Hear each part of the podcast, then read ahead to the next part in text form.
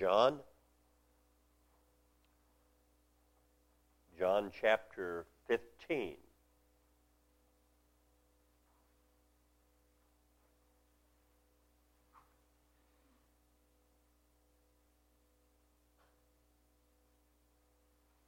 When you found it, would you stand for the reading of the Word of God?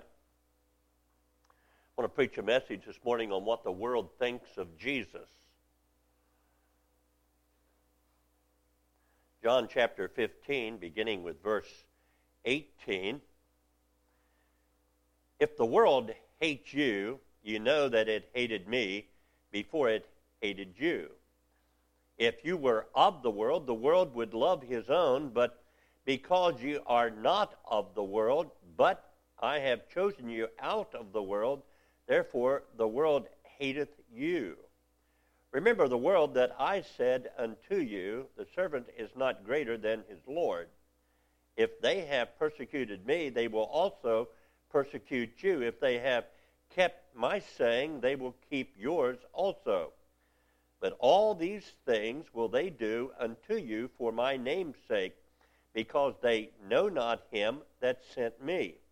If I had not come and spoken unto them, they had not had sin. But now they have no cloak for their sin. Let's bow our heads for a word of prayer. And uh, you ask God to give you something from the preaching of the Word of God and ask for the Holy Spirit to be with me as we preach this message this morning on the world and how it feels about Jesus Christ. Heavenly Father, we thank you for the beautiful music. And uh, Lord, it just prepared the table for the spreading of the Word of God. And Father, I pray here and those in social media, Lord, will be touched by the Word of God, not my preaching, but the Word of God. And Father, I pray if there's one here this morning or there that knows you not for the pardon and remission of sins, that they would receive you this morning as their personal Savior. And we could rejoice in that. For we have that blessed hope that the world has no knowledge of or does not want to know of, and turning a deaf ear and turning away from it. And Lord, they hate you. You bother them. And you get in the way. And you're a stumbling block for their good time. Help us just to preach the truth this morning of how the world feels concerning Jesus. In your name we pray. Amen. I want to tell you from the start that I applaud some governors and some senators that are turning their minds and their hearts back to the Lord and they are this day declaring that they will be for life. Amen. Now, having said that, their party now hates them. You know, if you take a stand for Jesus Christ, sooner or later somebody is not going to like you for that. If you're on the job and you're working and you mention Christ, they'll walk away or they'll say some snide remark or call you something like a Bible lover or a Bible toter. That's good, isn't it? That's what we are. We ought not be ashamed of the gospel of Jesus Christ. We ought to tell it just like it is, not in a brash or bombastic way or an egotistical way or a chauvinist way but we just ought to be able to look at somebody and say, Jesus is our Savior. The Holy Spirit is our provider and our caretaker. The Lord God Almighty created us. We are nothing but flesh. We are sinners saved by grace and grace alone, based upon the shed blood of Jesus. But here in John chapter 15 this morning, we in fact could be reading today's headlines, could we not? Let's examine it for a moment. Notice verse 18. If the world hates you, hmm, know that it hated me before it hated you. The world hates God. Amen?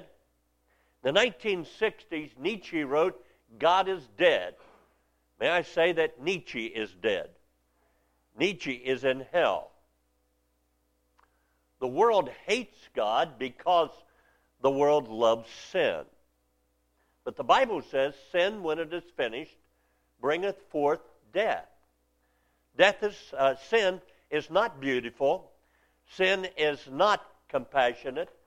Sin is not something that we should rush to. Sin is not something we ought to lay up in an account. Sin is sin. For sin, Jesus died. God gave his son, and on the very moment of his death, God turned away from his son, or he would have had to have judged him. Sin is sin. It's not colorful. It's not beautiful. It's not charismatic. It's not a habit. Sin is just sin. Sin is anything that we know that scripturally is wrong and we do it anyway. You say, Not me. Well, the Bible says, For all have sinned and come short of the glory of God. There's not one that is righteous, no, not one. No man or woman standing before God at the Bema will say, I made it here on what I did, and I owe it all to my ability to get where I am. No, man or woman will fall on their face before a holy God, a God that will beam and shine, and the very radiance of Him you'll turn your eyes from. He is the Lord God Almighty. He's the potentate of heaven. He's the judge of all judges.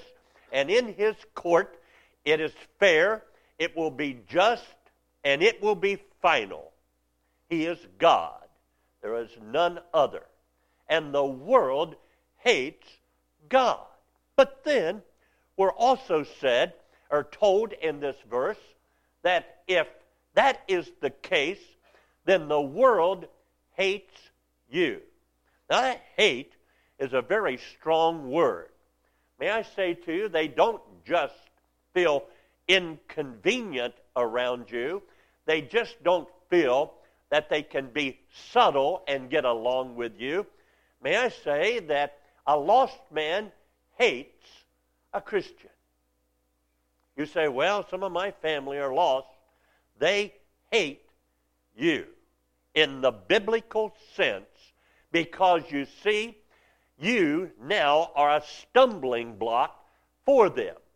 They don't want to come to your house because you're going to tell them about Jesus. They don't want to go to outings with you or family reunions with you because they know that they're going to be told about Jesus. And that they do not like. It puts too much pressure on them because their eyes are darkened because they love the things of the world, not the things that you represent. You take away their false sense of security. You make them feel upset with a vice that they may have. Listen, it's the truth of the Word of God. You can read it here. The world hates God. The world hates you. I had a man tell me one time, Get out of my shop. Don't ever tell me about Jesus ever again. He hated me for doing that. I stepped into a man's yard when he was working, and I was witnessing to him, and he said, Get off of my property. Don't ever tell me about that Bible. I went to a toll booth on the West Virginia Turnpike. I handed my money there for the fare, gave the woman a tract. She took the tract, threw it up, and littered the state highway of West Virginia. The world hates God. Wake up. The world hates you. Let me suggest to you verse 19. If ye were of the world, the world would love his own. But because you are not of the world, but I have chosen you out of the world, therefore the world what? That's what the Bible says. The Bible wrong? No, it's not. But I, I draw your attention if you were of the world, the world would love you. You could drink with them, smoke with them, you could curse with them, you could tell dirty jokes with them, you could dress like them and act like them, have your hair like them, and your attitude like them, and live like them, and bless God, they will love you for it. Amen? Because you're just like them. I had a person come up to me one time and, and, and say to me, You're a Christian, aren't you? And I said, Yes, I am. Well, we could tell. Now, there was only one person there. We could tell. That we is the world. The world can tell if you're a Christian on the job or in the mall or in church. The world can tell that. And it makes them very, very uncomfortable. Pardon me, I have pneumonia. One lung. And you make them feel so uncomfortable that they don't want to be around you. I can remember when I was teaching that I would walk in to a certain area of the teacher's lounge and a group of male teachers was there and they would just simply get up and leave. I never had to worry about finding a place to sit down at the table. And I would walk in and oftentimes if they would stay, their conversation would change. Well, we ought to make, we ought to live our life in such a way that we make the world feel uncomfortable to where a man or a woman will say, You know, I've noticed your life. There's something different about your life. How can you have that peace? I've told this before, but when I was principal, I had a senior young female knock on the door and she was crying. And she came into the office. I said, Honey, sit down. What's wrong? She said, I wish I could be like your daughters. I wish I could have a home like they come from. Well, I felt so sorry for her. My heart was broken. She was sitting there saying that, you know, I see something different in your daughters. I, I see it in the way they dress and the way that uh, they talk, and they're, they're talking about the Lord. And then when my son Joe was a senior at Symmes Valley, before he would go into the college with postgraduate courses, would walk by and drop tracts in students' lockers. You know, they have those little convenient holes there. They're ideal for tracts, and somebody got upset with that, you see. Well, listen, the world is just inconvenienced by your testimony. You just might as well go to the bank on it. Notice verse 20.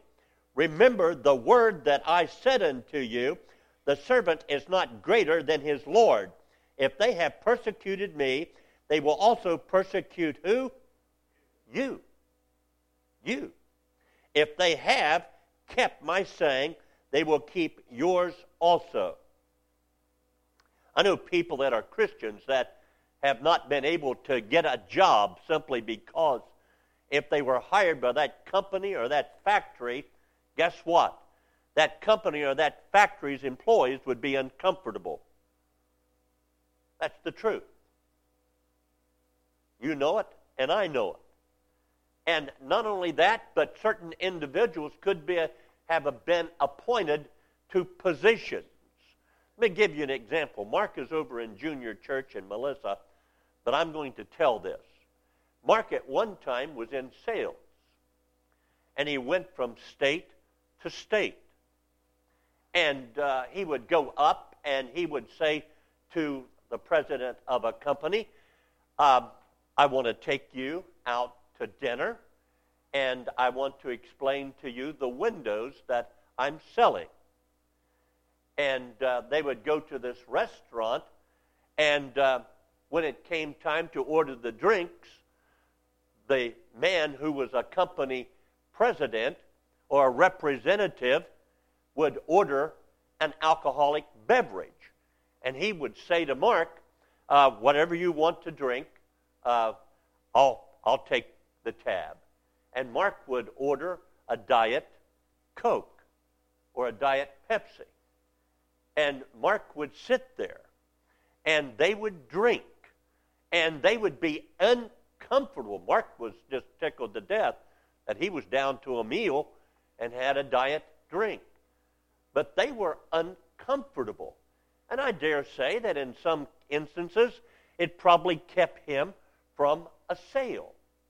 You see, it doesn't matter if you're an executive and you're socially drinking or you're a deadbeat poor drunk out there. You, if you drink, you're a drinker. And any time that you do this, you hide it or you're embarrassed when you do it. Let me assure you that around Christians, if you do that sin, and it may be other sins, you're going to feel grossly uncomfortable. You're going to feel embarrassed, or you're going to feel funny, or you're going to feel like, uh oh, I wish people wouldn't know that I do this. Well, the fact of the matter is, God knows already. Amen? And if you loved God, you would give up that social sin. Amen? Notice now, remember, the word that I said unto you, the servant is not greater than his Lord. If they have persecuted me, they will also persecute you. If they have kept my saying, they will keep yours also. Now, look at verse 21. But all these things will they do unto you for my name's sake, because they know not him that sent me. You know, I, I think one of the greatest tragedies in the world is that we do not witness enough. There are people, believe it or not, that in this community and all over America that really would be saved, really would want to be saved if there was a witness. Because, you know, you have that level of society that are moral people. And these moral people feel that their righteousness is good enough, that they're going to heaven based upon some contrived merit system. Well, I'm a moral person. I'm better than that person that says they're a Christian, and I see how they act on the job, or I watch how they act when they recreate. Listen, they are moral people, but the fact of the matter is they're lost as a goose, and their morality is good, but it's not good enough to take them to heaven. So, but all these things will they do unto you for my namesake, because they know not him that sent me. And here is, in fact, our responsibility to tell them about the one who sent him. Amen? Are you still passing out those small cards? Ladies, are you getting them and putting them in your purses? Men, are you putting them in your billfolds? And at every opportunity, do you give someone a card that is a witness? They may not call you today or come to this church tomorrow, but you know, 10 years down the road, tragedy comes, and guess what?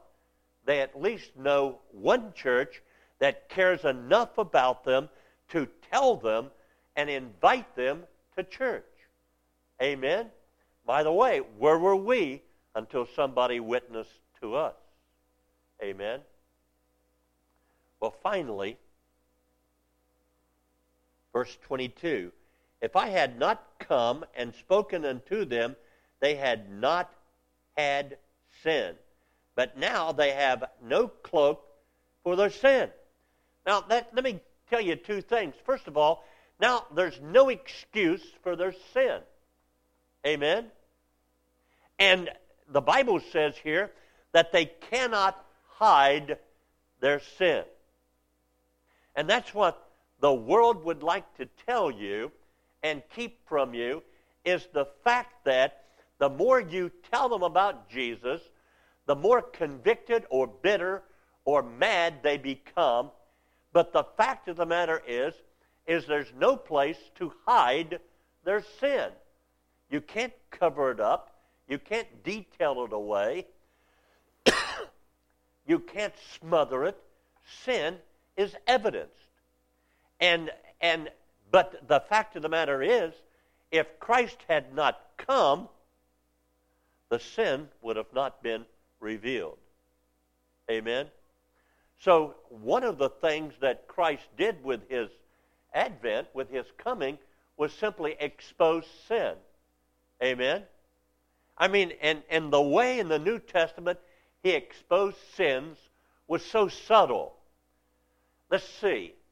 Ye hypocrites, you whited sepulchres. Boy, I want to tell you now that, you know, they didn't love to hear that. And they hated Christ. That's what verse or chapter 15 is all about. They hated Christ. And when you expose them to being hypocrites, and you expose them to being whited sepulchres, and by the way, he said other things as well, then guess what? They're not going to like you. You know, you go up to a man that is a drinker, and you say to him, Strong drink is raging, wine is a mocker, and the Bible says so much about not drinking you know, they're going to be uncomfortable and they're not going to want you to come around much. I, I was knocking on a door one time when I was pastor of Decatur, and it was a nice home. And uh, they didn't know I was coming, obviously, because I had visited that home because a man and his wife came to church there for the first time. So I visited that home, and they opened the door. And just as they opened the door, his face became nothing but a glare of shock because there in the dining room was a nice round poker table and chips and booze. And you know he, he said oh, you're the pa- pa- uh, pastor of the listen uh, we enjoyed the service down there. Uh, we probably will come back. And uh, never saw him again never saw him again but but I, I, I really believe that that's the most uncomfortable that man has ever been in his entire life. Sin is sin. Not an excuse, it's not a habit. Sin is sin. And so they the sin that night of booze and and gambling in that home. I'm not talking about not talking about playing parcheesi or something in your home with a Pepsi there. I'm standing with some raw. I'm standing there looking at some raw booze and and and looking at some people that are that are going feeling very uncomfortable and money being exchanged. Listen, I believe that probably that's the most uncomfortable about five or six people were. You can't hide sin. Sooner or later, be sure your sin will find you out we had a group here singing, and it was a group that was well known. That's why I don't have people coming in. Uh, well, we have West Coast, but we can rest assured that those young men are worthy of singing praises. But I just don't invite outside groups. We don't, we don't need outside groups. We have beautiful singing, Christ honoring singing here already. But we brought that group in. You learn, brought that group in, and I got a call from his son the next day. He said, You had my dad in your church. And I said, Yes, we did. They did a great job. He said, Well, Mom and I know that he gets on the computer at night and exchanges with women and looks at nude and porn sites. And I thought, I let him in the church. I didn't know that. You see. But I know the testimony of those that are here that they love the Lord and love singing the praises, and anything that they sing is going to be acceptable. And isn't our singing, don't, don't you love our singing? Whether it's the choir or the specials, we don't need any other singers coming in. But they know that sin now is exposed. Now, what are you going to do when the sin is exposed? You know? You're going to have to do one of two things. You're going to have to continue doing it, or you're going to have to repent of your sins and change your life. Amen? Now, wouldn't it be great if sin was exposed? You say, how was that? Through the preaching of the Word of God this morning.